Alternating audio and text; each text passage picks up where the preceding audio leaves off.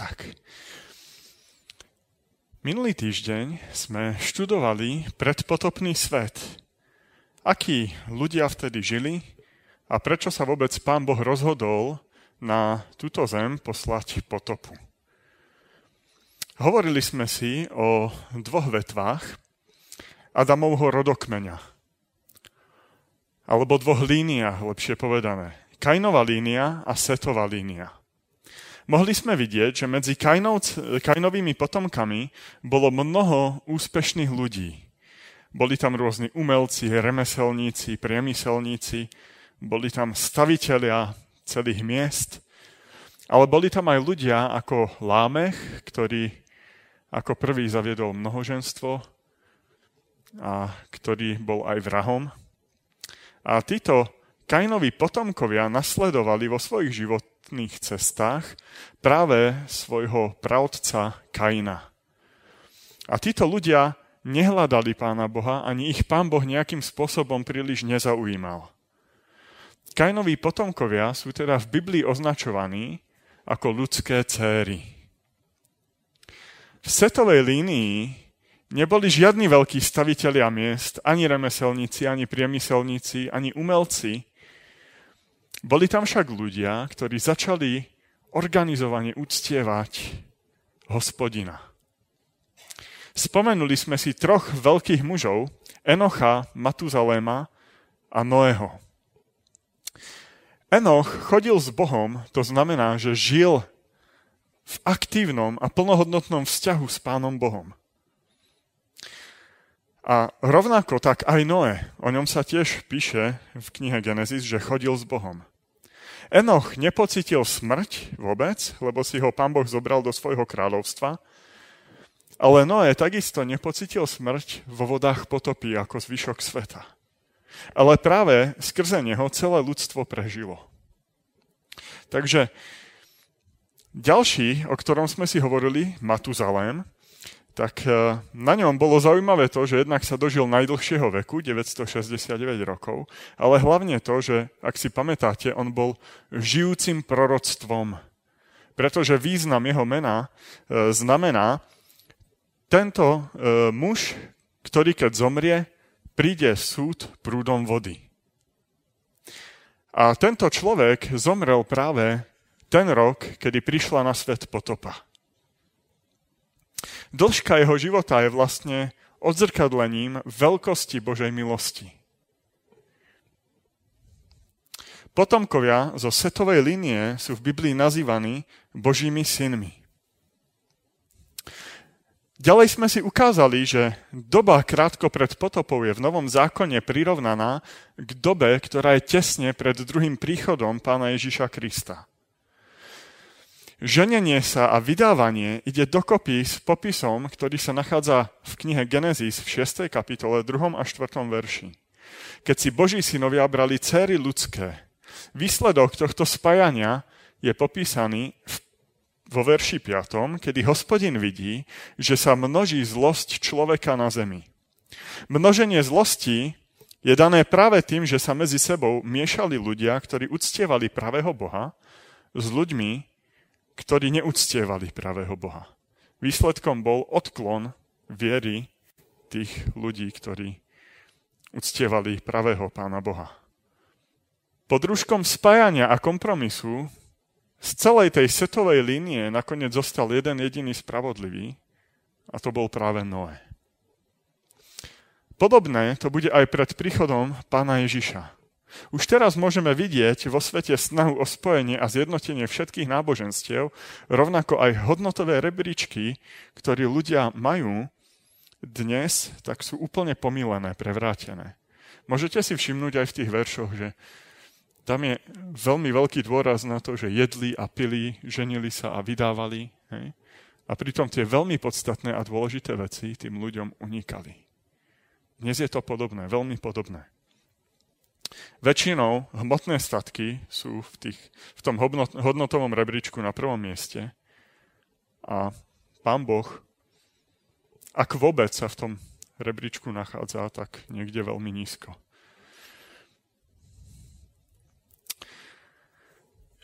Dnes budeme hovoriť o druhej šanci pre ľudstvo. Bude to trošku náročnejšie z pohľadu množstva veršov, pretože budeme prechádzať potopou a tá je veľmi, veľmi obšírne rozpísaná. A ja som to rozdelil na také tri časti. Na uvedenie potopy, samotnú potopu a ten nový začiatok tesne po potope. Takže poďme sa na to pozrieť. Povedzme si najprv, alebo prečítajme si najprv o korábe. A Boh riekol Noachovi, koniec každého tela prišiel predo mňa, lebo zem je plná ukrutnosti od nich a hľa, skazím ich aj zo zemou. Učiň si koráb z dreva gofera a spravíš koráb s priehradami a pokrieš ho zvnútra i zvonku smolou a spravíš ho na takýto spôsob. 300 lakťov bude dĺžka korábu, 50 lakťov jeho šírka a 30 lakťov jeho dĺžka. Korábu spravíš oblok a to na lakeť a zavrieš ho z hora. A dvere korábu umiestníš na jeho boku, spravíš ho s poschodiami, so spodným, druhým a tretím poschodím. Pán Boh prichádza za Noémom ale nie len, že Noé našiel milosť v Božích očiach, ako je v Biblii písané, ale pán Boh tomuto predpotopnému patriarchovi hovorí o svojich plánoch, že chce skaziť každé telo aj zo zemou a dokonca mu hovorí aj dôvod, prečo sa k tomuto aktu rozhodol. Pán Boh tu hovorí s Noémom ako so svojim partnerom. Pán Boh chce totiž ľudstvo zachovať a urobí to práve skrze Noema. Pán Boh mu prikazuje urobiť koráb z dreva a má ho pokryť z oboch strán smolou. Slovo koráb je tu viackrát použité v tomto texte a preto je dôležité. Okrem rozprávania o potope sa slovo koráb e, vyskytuje v starom zákone už len na jednom jedinom mieste, a to v druhej knihe Mojžišovej, druhej kapitole, treťom verši, kde označuje kôš, v ktorom vylovili Mojžiša z vod Nílu. Je to úplne to isté slovo hebrejské, e, znie tebat, koráb. Dokonca aj tento kôš bol z oboch strán pokrytý smolou. Koráb ani ten košík nemali žiadne kormidlo, žiadne plachty ani žiadne veslá. Tieto plavidlá boli odkázané čisto len do Božích rúk. Nejakým spôsobom sa nedali ovládať.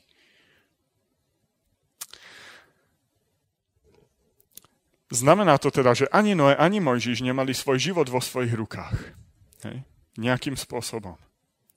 Skrze Noema bolo zachránené ľudstvo, skrze Mojžiša bol zachránený izraelský národ. Nebol to však ani Mojžiš, ani Noé, kto zachraňoval. Oni boli skôr zachraňovaní tiež. Vždy je to Boh, ktorý zachraňuje. Noé prežil potopu, aby jeho potomkovia opäť naplnili zem. Nesmieme zabudnúť na náš zlatý verš, ktorý ja osobne považujem za taký centrálny verš celého starého zákona. A je to práve to proroctvo, ktoré e, povedal alebo oznámil pán Boh Adamovi, Eve a Hadovi, e, že konečný zachránca ľudstva vzíde práve z potomstva ženy. Rodová línia pána Ježiša ide práve, keď sa pozrieme do minulosti, cez kráľa Davida, ešte viacej do minulosti Abrahama a ešte viacej do minulosti Noema až k Adamovi. Preto bolo veľmi dôležité, aby aspoň niekto tú potopu prežil. Nebolo Božím cieľom totiž ľudstvo úplne vyhľadiť. To by ho pán Boh vôbec nemusel ani stvoriť. Spomeňme si na spor medzi dobrom a zlom. Medzi pánom Bohom a satanom. Je tu totiž ešte Satan a jeho zámerom bolo priviesť ľudstvo do takého odpadnutia od Boha, aby pán Boh vyhľadil úplne, ale úplne všetkých. A tým by pri, prekazil naplnenie práve tohto proroctva, ktoré hovorí o tom, že potomstvo ženy mu rozdrví hlavu. Poďme sa pozrieť ďalej v našom texte. A ja hľa uvediem potopu vôd na zem, aby som skazil každé telo, v ktorom je duch života pod nebom, všetko, čo je na zemi, zomrie. A postavím svoju zmluvu s tebou a vojdeš do korábu, ty i tvoji synovia, i tvoja žena, i ženy tvojich synov s tebou. A zo všetkých zvierat, z každého tela podvoje uvedieš, z každého do korábu, aby si ich zachoval živé, so sebou samec a samica budú. Pán Boh v 17. verši oznamuje svoj zámer zničiť svet potopou, ale hneď na to hovorí o postavení zmluvy s Noémom. Pôvodný hebrejský výraz brít nie je dohoda alebo zmluva medzi dvoma zainteresovanými stranami, ale navodzuje myšlienku povinnosti a záväznosti. Niečo ako tvoriť puto alebo tvoriť záväzok. Takáto zmluva môže byť teda vyslovená aj jednostranne. Môže byť aj prikázaná. Môže to teda znamenať aj prikázanie alebo príkaz. V tomto prípade je to príkaz, ktorý je určený Noémovi. Ak si chceš zachrániť život, vstup do korábu. Iná cesta nie je. Ďalej môžeme čítať nasledovné. A zo všetkých zvierat, z každého tela, podvoje uvedieš z každého do korábu, aby si ich zachoval živé so sebou, samec a samica budú. Z vtáctva podľa jeho druhu, z hoviat podľa ich druhu, zo všetkých zemeplazov podľa ich druhu, podvoje z každého vojdu k tebe, aby boli zachované živé. A ty si naber z každej potraviny, ktorá sa je, a zhromaždíš to k sebe a bude to tebe aj im na pokrm. A Noach učinil všetko tak, ako mu prikázal Boh, tak učinil. Môžeme si tu všimnúť jednu takú zaujímavú vec a tá nás bude sprevádzať celým príbehom o potope. Vždy, keď sú vymenované zvieratá, tak sú vymenované dvoma spôsobmi. Buď idú po porade, tak ako ich pán Boh postupne stvoriteľský týždeň stvoril, alebo idú v opačnom poradí. V tomto prípade je to v tej postupnosti, v akom boli stvorené. Najprv vtáky a potom suchozemské zvieratá. Pán Boh im skrze Noema obstaráva pokrm, ktorý budú jesť počas potopy. To nás odkazuje na jednu zo základných myšlienok, že Pán Boh je stvoriteľom všetkého a on je teda ten, kto určuje stravu pre človeka aj pre zvieratá. Rovnaké to bolo aj pri stvorení, po páde do hriechu, a aj po vystúpení z korábu. Vždy je to Boh, ktorý určuje, čo má človek, ale aj zvieratá jesť. 22. verš len konštatuje, že Noé vykonal úplne všetko podľa Božieho príkazu, čím dostal ten prístup k tej zmluve, ktorú mu pán Boh prislúbil v tých predchádzajúcich veršoch.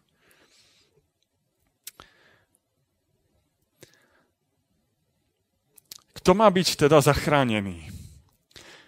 Potom riekol hospodin Noachovi, vojdi do korábu, ty i celý tvoj dom, lebo teba som videl spravedlivého pred sebou v tomto pokolení. Zo všetkých hoviat čistých si vezmeš posedmoro, vše samca i jeho samicu, ale z hoviat, ktoré nie sú čisté, vezmeš podvoje, samca i jeho samicu. Tiež i z nebeského vtáctva posedmoro, samca i samicu, aby bolo živé, zachované seme na tvári celej zeme. Lebo ešte pominie 7 dní, dám pršať na zem 40 dní a 40 nocí a zahladím z tvári zeme každú bytosť, ktorú som učinil. Vtedy učinil Noach všetko tak, ako mu to prikázal hospodin.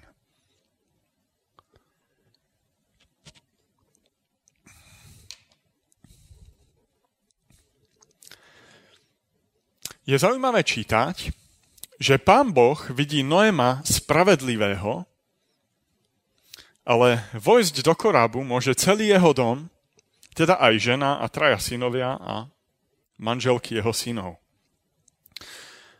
Mimochodom, do korábu mohli vstúpiť, mohol vstúpiť akýkoľvek človek, ktorý by sa preto rozhodol. musel by mať o to záujem. V tomto prípade Noé bol hlavou rodiny a synovia ho preto poslúchali. Keď si uvedomíme alebo spomenieme si na piaté prikázanie, e, kde sa hovorí cti otca svojho i svoju matku, aby sa ti predlžili tvoje dni na zemi. Tak práve u Noémových synov sa pravdivosť tohto prikázania ukázala dokonalým spôsobom. Zvieratá sú v týchto veršoch prvýkrát rozdelené na čisté a nečisté. Stále sa nachádzame v dobe, kedy ešte Židia neexistovali. Z čistých zvierat má ísť sedem párov, z nečistých iba jeden pár. Poradie je tu teraz opačné ako pri stvorení, ako by tým chcel dať autor najavo budúcu funkciu tých čist, čistých zvierat, že budú určené na jedenie na rituálne účely ako obete. Čiže keď sú zvieratá vymenované v poradí, ako boli stvorené, tak to indikuje život. Keď je to v opačnom poradí, tak to indikuje smrť. S týmto sa budeme stretávať počas celého príbehu.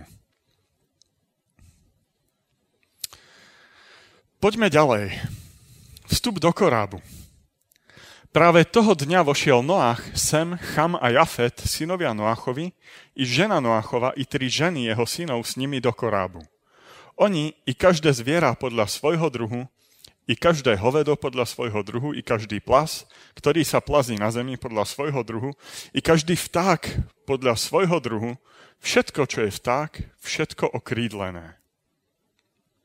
A vošli k Noachovi do korábu dve a dve z každého tela, v ktorom je duch života. A tie, ktoré vošli, vošli samec a samica z každého tela tak, ako mu bol prikázal Boh. A hospodín zavrel za ním. V týchto veršoch môžeme vidieť opäť obrátené poradie oproti správe o stvorení. Najprv je tu človek, potom zvieratá a nakoniec vtáci. Je to opäť náznakom smrti teda opačného procesu, než je stvorenie. Prečo to tak ale je na tomto mieste, keď ľudia a zvieratá v korabe nezomreli, ale naopak, naopak sa tam zachránili? Spomeňme si, že pred stvorením bola zem pokrytá vodami. Hej. Ešte predtým, než pán Boh oddelil vody od vod, tak tu bol proste chaos. A je to práve znamením toho neporiadku, chaosu a smrti.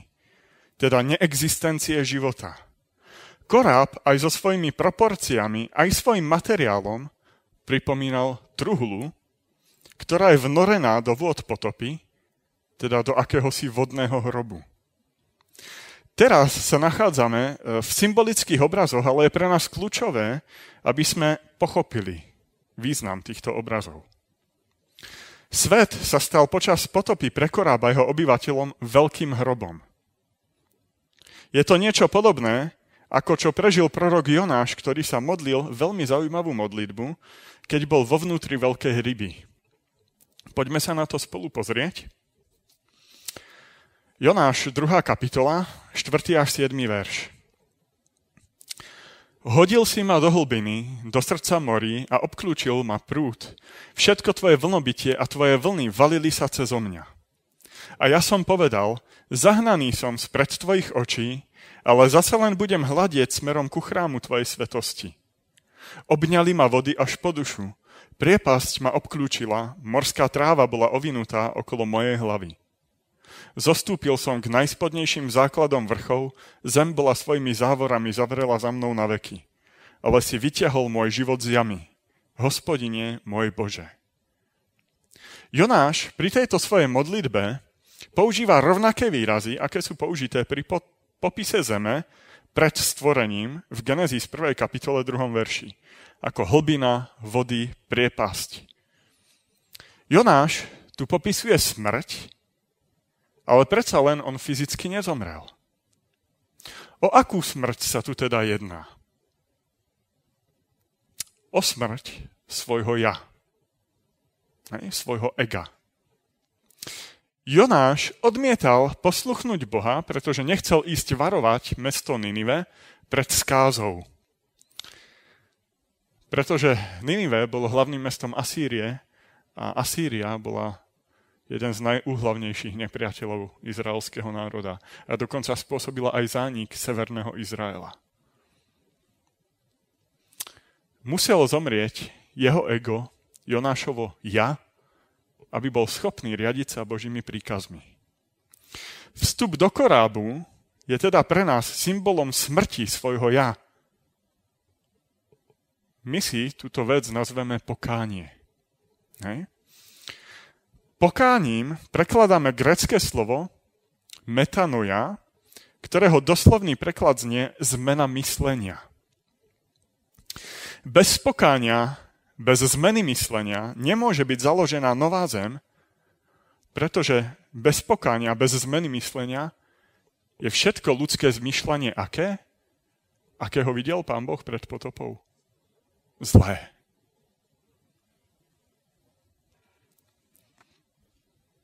To bola príčina potopy. Boží príkaz Noémovi, aby nastúpil do korába, je vlastne totožný s Kristovým príkazom, kde hovorí, vezmi svoj kríž a nasleduj ma. Bez pokánia nie je možné byť zachránený, pretože bez pokánia nie je možné prijať Božiu milosť. Rozdiel medzi Noémom a ostatnými predpotopnými ľuďmi bol práve v tom, že Noé si bol vedomý svojich hriechov a urobil pokánie. Rozhodol sa posluchnúť Boží príkaz a vstúpiť do korábu. Poďme sa pozrieť ďalej, ako pribúdala voda a ako potopa trvala. Potom stalo sa po 7 dňoch, že prišli vody potopy na zem.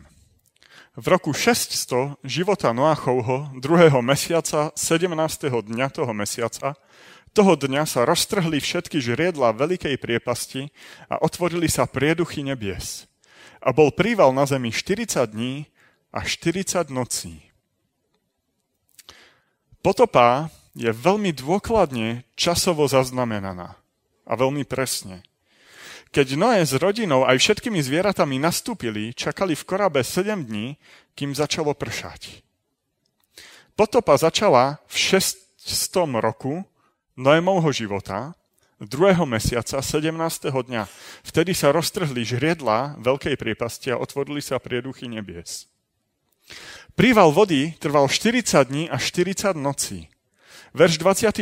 hovorí o tom, že vody mocneli 150 dní Slovenský ekumenický preklad je v tomto ešte trošku zrozumiteľnejší, keď hovorí, že vody ovládali zem 150 dní. To, že príval vody trval 40 dní, nevyjadruje len kvantitu, ale aj kvalitu. 40 je totiž v Biblii symbolické číslo. Časové obdobie 40 je vždy spojené s radikálnou zmenou a hlavne zmenou myslenia, teda pokáním. Môžeme si spomenúť, že Izraeliti putovali 40 rokov na púšti potom, čo 40 dní špehovali alebo skúmali Kanán za slúbenú zem a odmietli ho obsadiť. Mojžiš bol 40 dní na hore Sinaj, keď dostával desatoro Božích prikázaní. Eliáš putoval 40 dní na horu Horeb.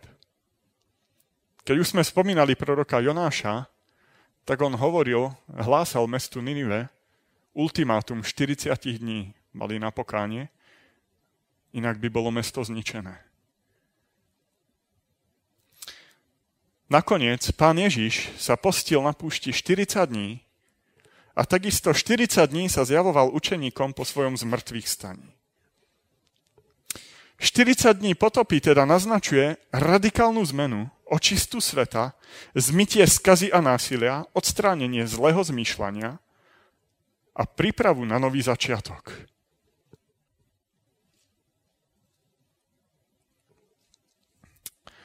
Poďme sa pozrieť v texte ďalej. A keď bola potopa 40 dní na zemi, vtedy rozmnožili sa vody a zodvihli koráb a vzniesol sa hore od zeme. A vody zmocneli a veľmi sa rozmnožili na zemi a koráb sa niesol na vodách.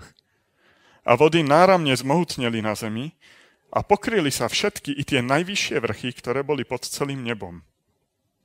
15 lakťov vozvíš zmohutneli vody a pokryli vrchy. Slová koráb sa vznesol hore a niesol sa na vlnách, majú pripomenúť Genesis 1. kapitolu 2. verš, kedy sa duch Boží oživujúci vznášal nad vodami. To znamená, že koráb nemusel mať ani tie veslá spomínané, ani plachty, ani kormidlo, pretože bol priamo v opatere Ducha Božieho. Zároveň nám tu ukazuje, že keď človek urobí pokánie, ktoré spečatí aktom Svetého Krstu, ponorením do vody, potom prichádza Duch Svetý. Ak bolo pokánie skutočné a došlo k tomu, že v človeku odumrelo vlastné ja, vlastné ego, Duch Svetý má potom pripravené miesto v našich srdciach, v našom vnútre. Človek, ktorý prežil pokánie a obrátenie, už nemá svoje vnútro plné vlastného ja, ale je plný Ducha Svetého.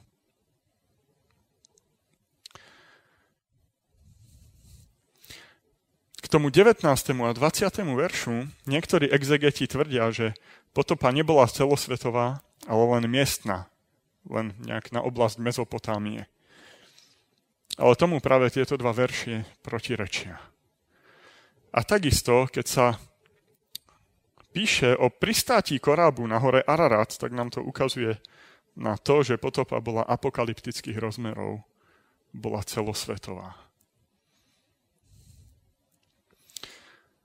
Čítajme ďalej v texte. A tak zomrelo každé telo, ktoré sa hýbe na zemi, z vtáctva, z hoviat, z polných zvierat, zo všetkého hmyzu, ktorý sa hemží na zemi. I každý človek. Všetko, čo malo dých ducha života vo svojich nozdrách, zo všetkého, čo žilo na suchu, zomrelo. A tak vyhľadil Boh každú bytosť, ktorá bola na tvári zeme, od človeka až do hoveda, až do plazu a do nebeského vtáka. Všetko bolo vyhladené zo zeme a zostalo iba Noach a to, čo bolo s ním v korábe. A vody mocneli na zemi 150 dní. 21. verš opakuje postupnosť zo stvorenia. Napriek tomu, že hovorí o smrti, svojim kopírovaním postupu stvorenia naznačuje, že ľudia ani zvieri, zvieratá nevyhynuli natrvalo, nastálo. Ale je tu nádej, ktorú práve prináša koráb. Naopak, 23. verš hovorí konkrétne o ľuďoch a zvieratách, ktoré neboli v korábe. A je tu teda obrátená postupnosť oproti stvoreniu. Začína sa človekom a končí to vtákmi. Paradox je ten, že prežili iba tí, ktorí boli ochotní zomrieť. A to zomrieť svojmu vlastnému ja. Túto skutočnosť potvrdzujú aj slova Ježiša Krista u Matúša v 10. kapitoli v 39. verše.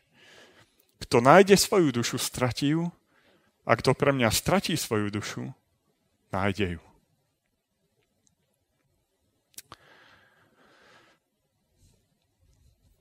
Poďme sa pozrieť na opadanie vody potom sa rozpamätal Boh na Noacha a na všetky polné zvieratá i na všetky hovedá, ktoré boli s ním v korábe.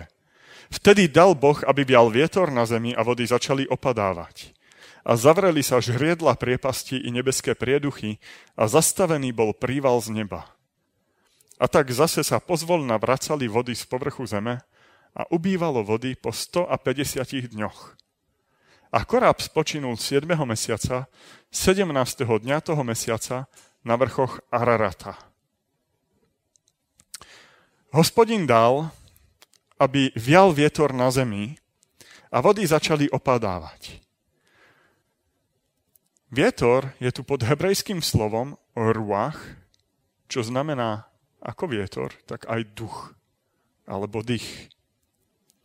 Tým istým spôsobom obrátil pán Boh more na suchú zem, aj keď Možiš s Izraelitmi mali prejsť cez Červené more začal fúkať východný vietor a vysušil im cestu stredom toho mora.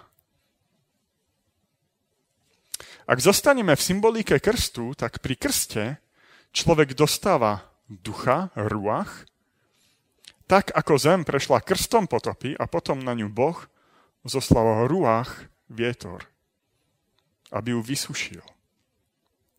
Celý príbeh potopy týmto štýlom dostáva oveľa hlbší charakter. Človek, ktorý sa chce dostať na novú zem, musí prejsť krstom a prijať ducha. Aký má následok prijatie ducha v našich životoch? Taký, že spočinieme na pevnom základe na vrchoch Ararata.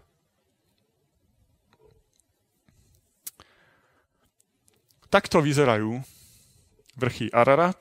Sú dva, malý a veľký Ararat. Vrchol hory tvorí obrovská skala, ktorá je pokrytá samozrejme snehom a ľadom. A ku skale je v Biblii pripodobnený práve Ježiš Kristus. U proroka Daniela je pán Ježiš skalou, ktorá sa stane obrovským vrchom a naplní celú zem. Ježiš vo svojom podobenstve o dvoch staviteľoch hovorí, že rozumný staviteľ stavia svoj dom na čom? Na skale. Kristus je na mnohých miestach stotožnený so skalou alebo s uholným kameňom, ktorý drží celú stavbu pokope. Takže ak urobíme pokánie, spečatíme ho krstom, potom dostaneme Ducha Svetého, ktorý nás ukotví na skale spasenia, ktorou je Ježiš Kristus. Tak ako nie je v ľudských silách pohnúť týmito vrchmi,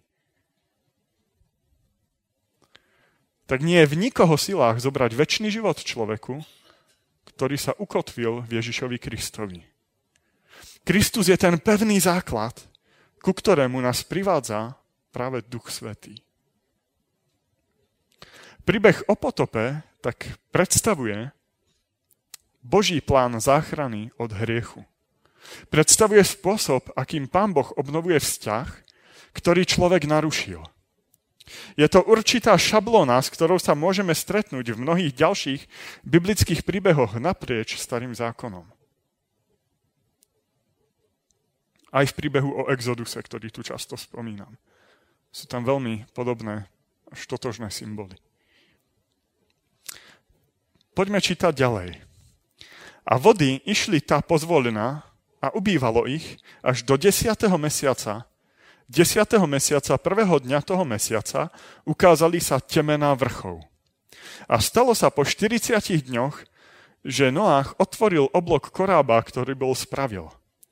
A vypustil krkavca, ktorý vyletiac odletoval a priletoval, dokiaľ nevyschli vody na povrchu zeme. Potom vypustil od seba holubicu, aby videl, či ubudlo vody z povrchu zeme. Ale holubica nenašla miesta, na ktorom by bola spočinula jej noha a preto sa vrátila k nemu do korábu, pretože boli vody na tvári celej zeme a vystrel svoju ruku a vzal ju a vniesol ju k sebe do korába. Potom čakal ešte iných sedem dní a zase vypustil holubicu z korába. A holubica prišla k nemu včas večera a hľa, niesla čerstvo odtrhnutý lístok z olivy vo svojich ústach. Vtedy poznal Noách, že vody opadli z povrchu zeme. A čakal ešte iných sedem dní a zase vypustil holubicu, ktorá sa viacej nenavrátila k nemu. A stalo sa 601. roku, prvého mesiaca, prvého dňa toho mesiaca, že vyschli vody z povrchu zeme. Tu odstránil Noach pokrov korába a videl, hľa, už bol oschnul povrch zeme. A druhého mesiaca, 27. dňa toho mesiaca, vyschla zem úplne. Rola Ducha Svetého je tu opäť zvýraznená symbolom holubice, ktorá prinesie olivovú ratolesť. Ako holubica, tak aj olivový olej poukazujú na Ducha Svetého, ktorý dáva život. A v tomto prípade umožňuje začať nový život na vysychajúcej zemi.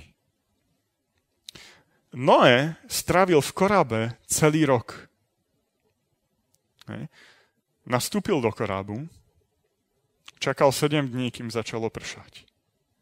intenzívne pršalo 40 dní. Ale tých 40 dní je už zarátaných do 150 dní trvania potopy. Potom prišlo ďalších 150 dní, kedy voda začala klesať, na konci ktorých bolo 40 dní ďalších, kedy Noé čakal uzatvorený v korábe, až vypustil krkavca a holubicu. A potom sú zase 7-dňové intervaly.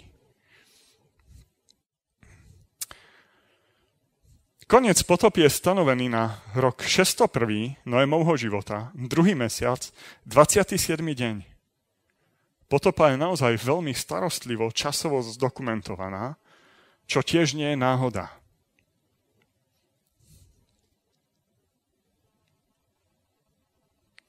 Francúzska historička Annie Joubert našla súvis dátumov a dĺžky potopy v príbehu so stopami kňazského solárneho kalendára a apokryfnej knihy Jubileí z 2. storočia pred Kristom, nájdenej v Kumráne. Tento kalendár mal 364 dní v roku, 52 týždňov tvorí 364 dní, čo umožňovalo, že dátum a sviatky padli každý rok na ten istý deň. Nebol tam žiadny posun, aký máme my dnes. Na základe dátumov potopy a tohto kalendára sa odvodzuje, že biblická potopa začala v prvý deň týždňa, v nedelu. Ničiace vody tvoria kontrast k začiatku stvorenia v ten prvý deň. Žriedla pod zemou a nebeské prepusty sa otvoria a spoja oddelené chaotické vody definitívne sa zasa uzatvoria v šiestý deň. Záverečný deň stvorenia. Všimnime si, ako to krásne so sebou lícuje. Siedmy deň stvorenia, alebo teda potom uzatvorení tých prieduchov po ukončení potopy, Noé nerobí nič. Ale prvý deň stvorenia a prvý deň. Noé vypúšťa Havrana aj holubicu a môžeme si všimnúť, že aj Mojžiš, ktorý podľa tradície knihu Genesis napísal, tak predstavuje Noema ako svetiteľa 7. dňa týždňa. Noé nerobí nič, rovnako ako pán Boh, ktorý odpočinul od svojho stvoriteľského diela. Od začiatku príbehu o potope máme stále spojitosti so stvorením. Pán Ježiš Kristus na hore Golgota v piatok zomiera, aby v nedelu mohol stať z mŕtvych. Piatý deň týždňa sa dokonáva dielo spasenia, siedmy deň sa nedieje vôbec nič a v prvý deň začína nový život vzkriesenie. Kristus a jeho vykupiteľské dielo je stredobodom celej Biblie. Nájdeme ho aj v správe o stvorení, aj v správe o potope.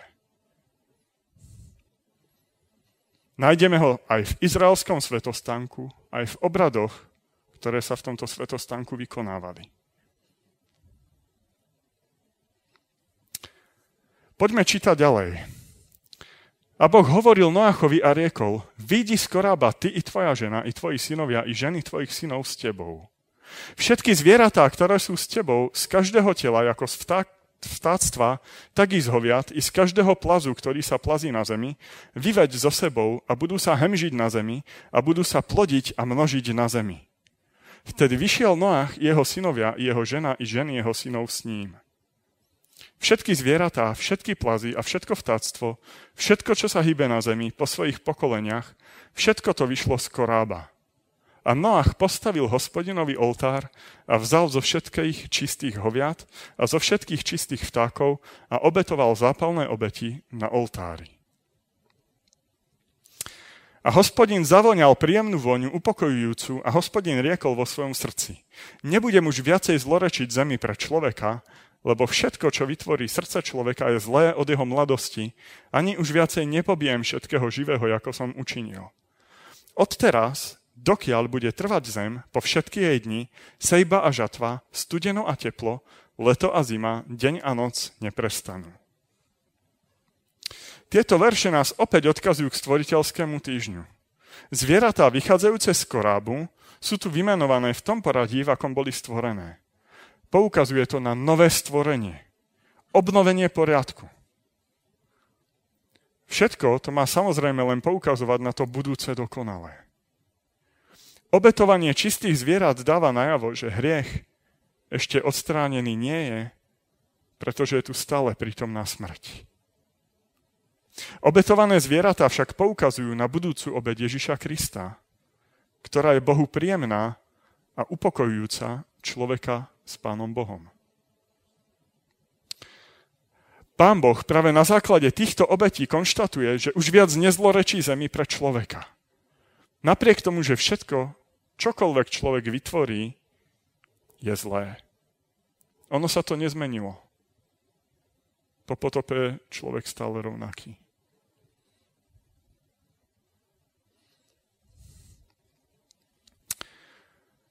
Ale podobne sa môže hriešný človek spolahnúť na Kristovú obeď, ktorá ho očistuje pre väčší život napriek jeho hriechom.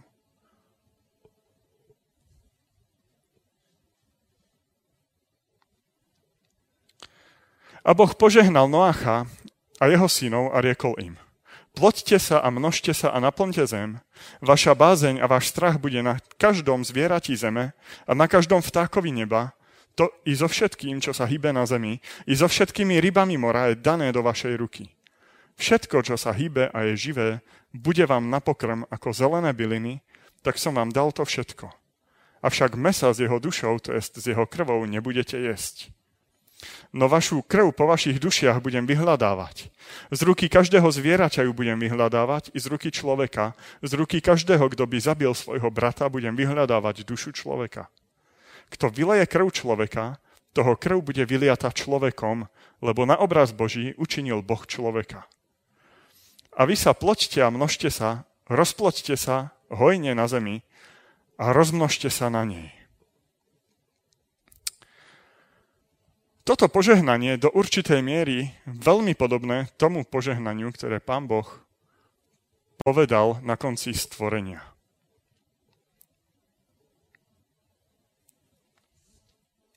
Zem má byť opäť naplnená ľuďmi aj zvieratami. Pán Boh znovu určuje človeku jeho pokrm. Až po potope dovoluje jesť zvieratá z toho dôvodu, že zem bola zdevastovaná a nebolo hneď toľko rastlinnej stravy, ako bolo pred potopou. Preto išli do korábu čisté zvieratá po siedmých pároch. Zároveň pán Boh prísne zakazuje vraždiť ľudí, a to aj zvieratám, zvieratám dáva plachosť, aby sa človeka báli. Zaujímavé je odôvodnenie zákazu zabíjania ľudí. Že človek je stvorený na Boží obraz. Vraždenie je teda ničenie Božieho obrazu. Je zaujímavé, že keď sa pozrieme do histórie, tak človek, čo bol človekom, odjak živa sa snažil nejakým spôsobom či už vytesať alebo namalovať Boží obraz. Ale Boží obraz v človeku ľudia vždycky prehliadali. Ak by sme si uvedomovali, že v každom človeku, ktorý je okolo nás, je Boží obraz, možno by sa ľudia k sebe správali úplne iným spôsobom, než je tomu teraz.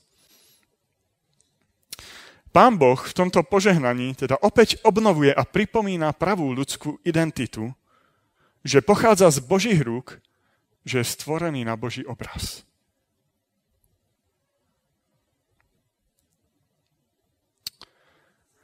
Poďme sa pozrieť už na úplne záverečnú stať písma, na tú novú zmluvu. A zase povedal Boh Noachovi a jeho synom s ním a riekol – a ja hľa, staviam svoju smluvu s vami i s vašim semenom po vás, i s každou dušou živou, ktorá je s vami, ako z vtáctva, tak i z hoviat, i zo všetkých zvierat zeme, s vami počnúc od všetkých tých, ktoré vyšli z korábu, až po každé zviera zeme.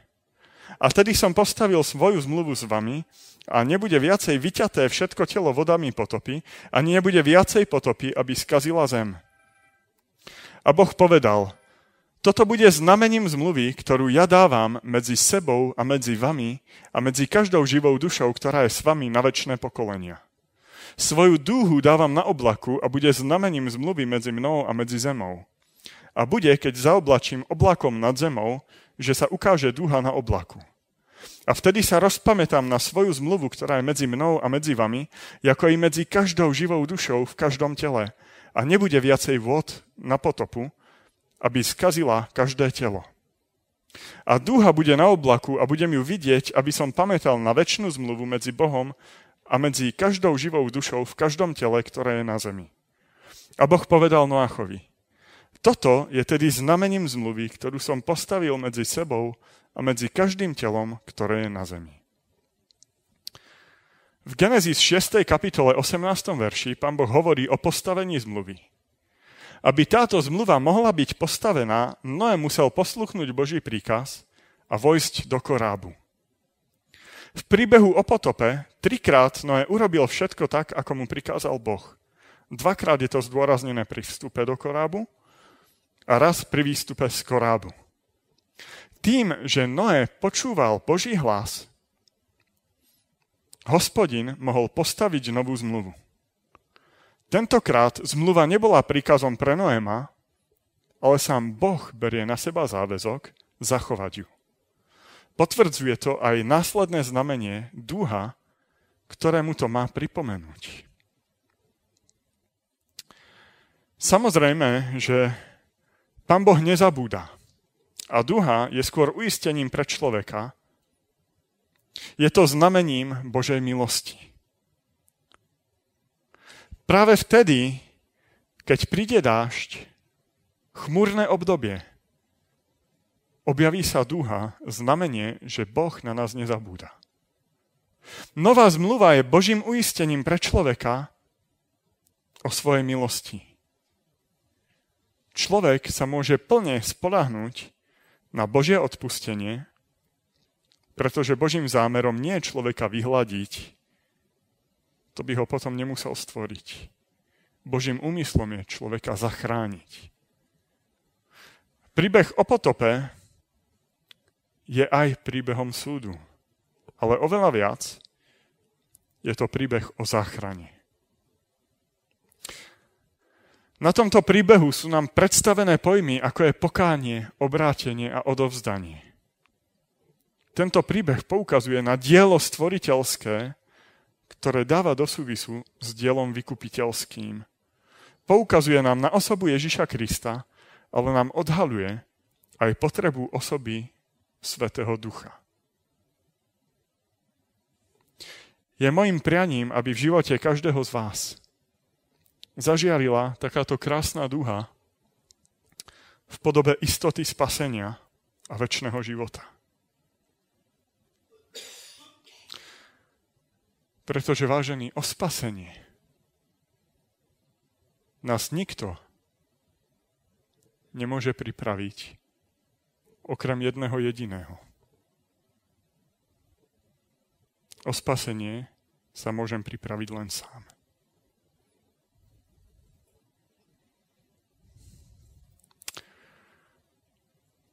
Preto túžim, aby sme všetci dnes večer pristúpili k Pánu Bohu, vyznali mu svoje hriechy a požiadali o dar pokáňa a o dar ducha. Na záver sa pomodlíme.